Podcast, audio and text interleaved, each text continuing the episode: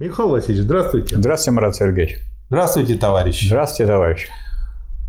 Михаил Васильевич, Энгельс в работе «Положение рабочего класса в Англии» постоянно указывал, что при капитализме неизбежны торговые кризисы из-за анархии, царящей в производстве. Как эти кризисы проявляют себя в наши дни? Отличаются ли они принципиально от тех, что были во времена Энгельса? Значит, Энгельс когда писал свою книгу «Положение рабочего класса в Англии», это была первая книга политэкономическая. Поэтому, прочитав ее, Маркс заинтересовался политэкономией и, сказать, не только остался философом, но стал и политэкономом, более даже крупным, может быть, чем Энгельс. Хотя все его книжки, так сказать, и второй, и третий том дописывал Энгельс, да издавал. Значит, капитализм свободной конкуренции рождает кризисы.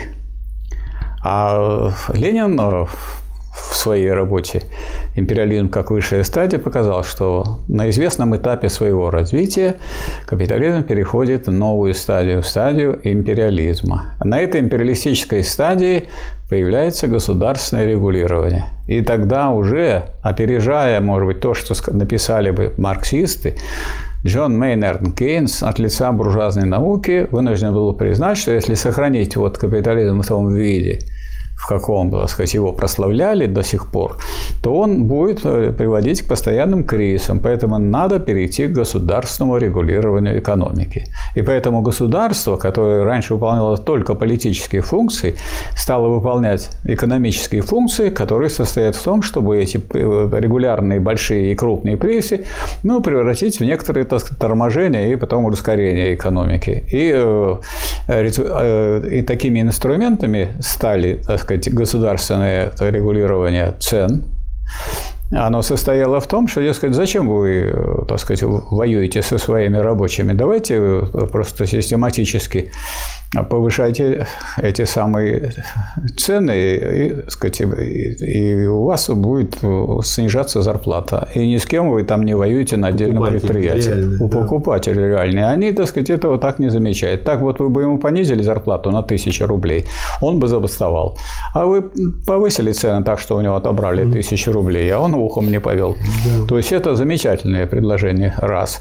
Во-вторых, государство стало выносить, она видит, где она назревает какой-то кризис, оно должно вкладывать туда, вот в эту, в эту отрасль определенные вещи.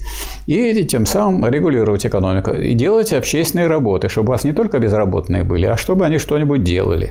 То есть, получается, сегодняшний день коренным образом отличается в том, что, грубо говоря, государство стало вмешиваться в процесс да, рынка. Да. И оно не только теперь вмешивается, и оно, оно стало... облегчает этим жизнь капиталистам. Да, жизнь капиталистам. И сказать, скользящие эти кризисы стали менее резкими. Они не совсем пропали, но они, так сказать, приняли такую неразрушительную ну, форму. То есть, как многое в современной медицине. У человека аллергия, и ему дают антигистаминные вот, особенно, особенно, снимает. Особенно яркое вот это в такой мере, которую предложил Кейнс, что вы берите безработных, делаете общественные работы и платите им зарплату. Ну, кто будет платить? Государство. Неважно, какие работы. Говорит. Угу. Вы будете, там пусть землю раскапывают, потом туда что-нибудь закапывают. Завозите угу. туда, кидайте и закапывайте.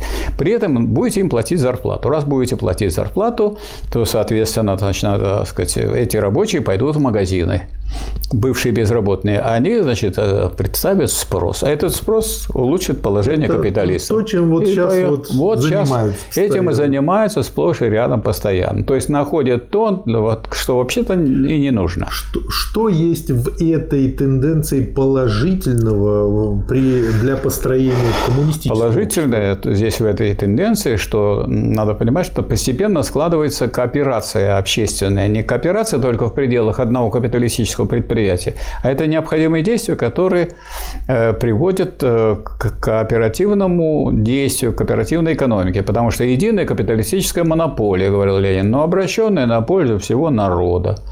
И потому переставшая быть капиталистической монополией означало бы социализм. То есть э, под знаменем кейнсианства капитализм начинает двигаться в направлении к социализму в рамках капитализма.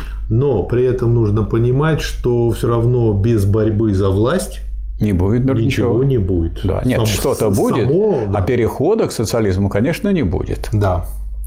Спасибо. Пожалуйста. Спасибо, товарищи. Основное в ленинизме, а основное в марксизме.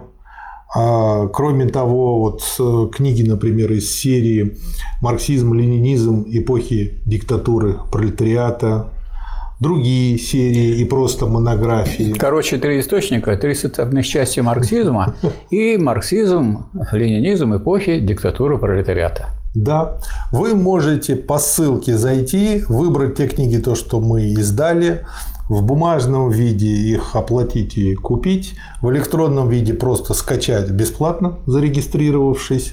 Ну и кроме того, если вы хотите помочь общему делу, вы можете помочь проспонсировать общее дело. Там такая возможность тоже предоставлена.